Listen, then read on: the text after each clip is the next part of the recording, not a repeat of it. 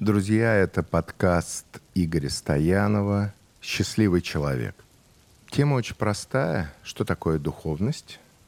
Что такое материальное? Как это соединяется и какая роль учителя в соединении материального и духовного? Кому доверять, как проверять и как практиковать? Женя, привет.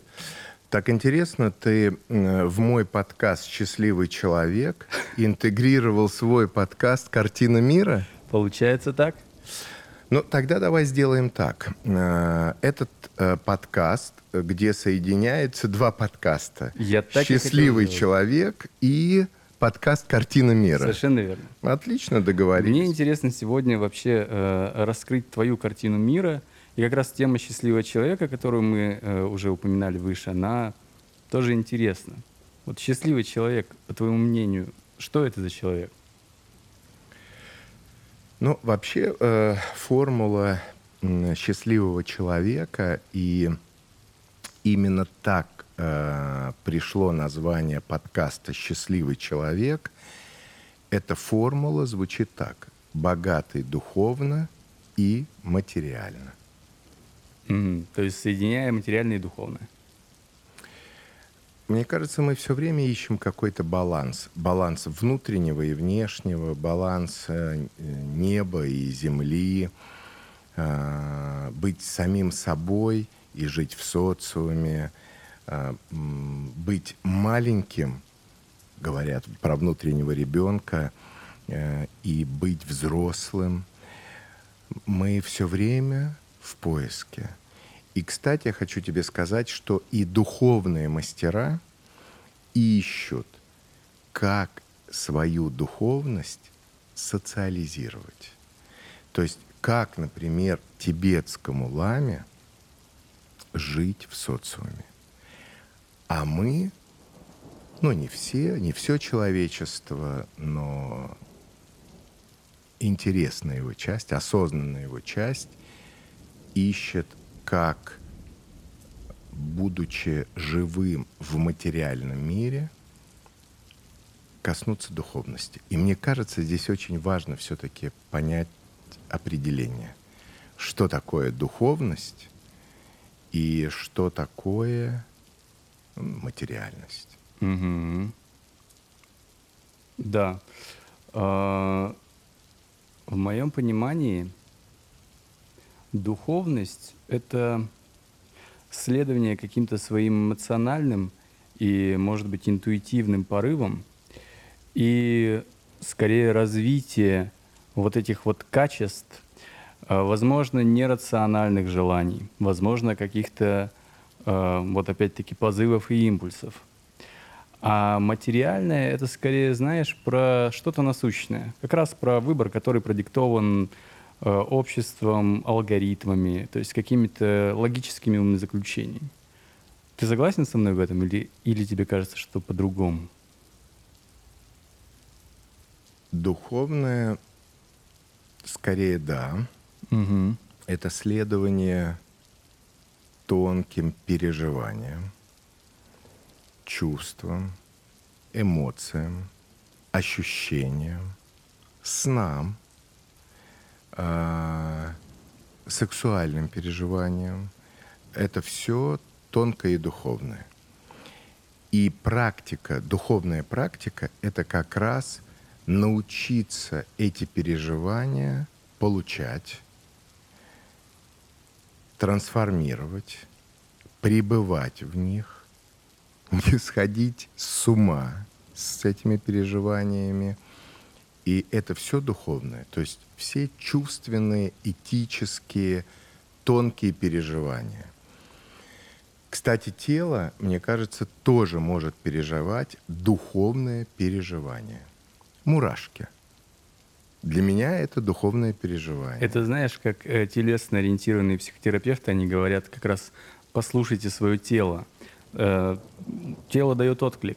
Да? И ум не всегда за этим успевает. Да. Мурашки это тоже. Это духовное же. переживание. Но, кстати сказать, и определенная часть ума это тоже духовное переживание. Э, Что значит определенная часть ума? Ну, а кто, э, кто дает галлюцинации, Мгм. кто то, что называется третьим глаз, э, дает э, видение. Ум, скорее всего, это отражает и духовные переживания в том числе. Ум может быть отражателем, зеркалом и духовных тонких переживаний. Давай сейчас про материальное и посмотрим. Хорошо, но прежде чем перейдем, можно один вопрос? Просто очень интересно. А, Ты упомянул среди духовного следование за своими снами. А, Вот мне, например, снятся всегда сны, они очень иррациональные, и я скорее даже не запоминаю какого-то сюжета, это скорее какой-то, ну, знаешь, такие какие-то образные, то есть э, абсолютно какие-то нелогические э, конструкции. Как за ними следовать? То есть, что, э, может быть, у тебя другие сны какие-то? Как это работает?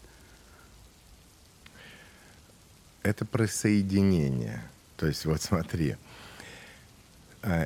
нерациональные сны, подсознательные, они как раз дают свое, э, ну, для рациональных людей сны это искажение, а для людей духовных это как раз прямое, прямой, не знаю, прямая рекомендация, прямое слово, прямой знак. Я все-таки предлагаю с материальным разобраться. Конечно. Для меня материальный мир — это факты, реализации и существования. Мгм.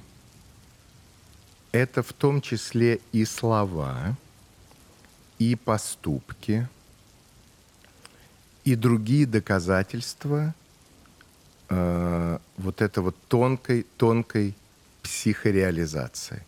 Например, бизнес – это материальная реализация. Деньги – это тоже материальная реализация. Мгм. Построенное здание архитектором – материальная его реализация. Материя – это то, что имеет доказательства.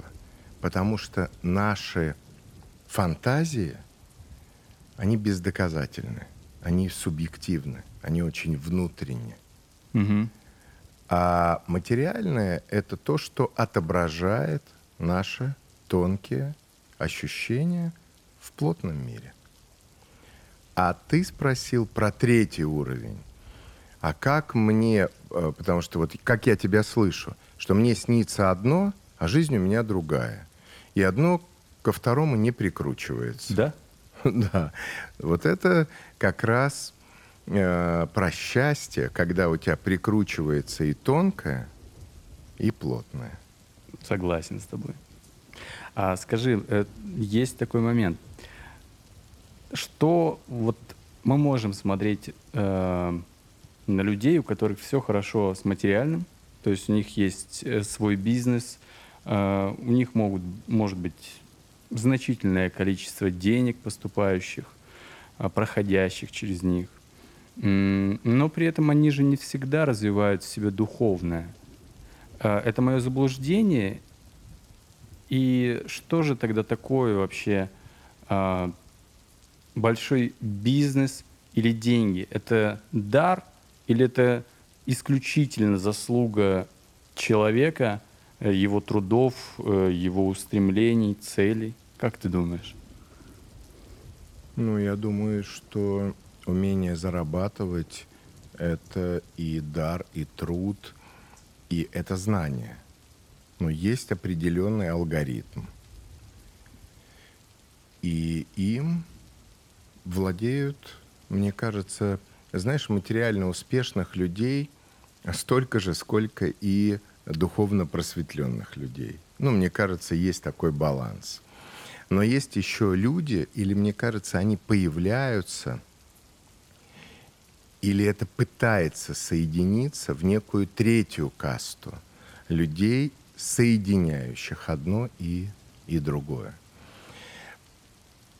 По моим ощущениям, это и есть новый вызов времени, новый вызов поколенческий и вот этого перелома тысячелетия соединить материальное и, и духовное, соединить переживание и реализацию, соединить свой путь, свою реализацию со своими переживаниями. Мне кажется, счастливые люди — это те, кому удается соединить свои мечты с реальной жизнью. По сути, это и есть такие стратегии, алхимики, волшебники, кто умеет это делать. Конечно, особые крутые те, кто это умеет делать не только для себя. Когда-то, говорят, Чогьем Трунг повстречался с Георгием Ивановичем Гюрджиевым. И он сказал, безусловно, Гюрджиев просветленный мастер. Но он сказал, но ему вряд ли удастся научить просветляться своих учеников. Тогда в таком случае зачем учиться у Георгия Ивановича, если не получится это сделать? Э, я тут еще одну цитату скажу. Mm-hmm. Ошо, она мне близка. Он говорит, учитесь у учителей, у полуучителей, у псевдоучителей, у настоящих учителей. Но это гимнастика. Ну, ты же не сразу будешь чемпионом. Ты не сразу получишь олимпийского тренера. Ты попробуешь одно, попробуешь другое, третье, и в итоге ты все равно выйдешь, а, если у тебя будет достаточно приверженности на, на, свой, на свой путь. Мне, я слышал, да, уже из э, твоих уст эту цитату, э, и я ее раскрывал по-другому немножко. Я ее раскрывал так, что э, учиться нужно у любых учителей, у хороших и у плохих, потому что мы учимся на самом деле не у учителя, а об учителя. То есть даже когда мы э, учимся, казалось бы, может быть, не просветленного мастера или, может быть, э, человека, который не умеет учить, мы уже понимаем на этом фоне, как правильно. Или мы уже приобретаем какое-то знание на таком примере. Это про это или немножко не туда? Да мне кажется, это и про это, и, и немножко про другое. Но э, вот смотри. Ведь учение становится твоим, когда у тебя происходит момент осознавания. И, и мы присваиваем сказанное учителем – в тот момент, когда мы это осознаем. Оно становится нашим. Да. Хороший учитель, мне кажется, дает пространство для того, чтобы у ученика случилось это осознание. Но вот я сейчас подумал, сложить 2 плюс 2 ведь там нет же осознания. Это правило, которое ты просто учишь. Это значит, что иногда мы учимся об учителе, иногда мы учимся с учителем, иногда мы учимся у учителя. Это может быть разные стадии обучения.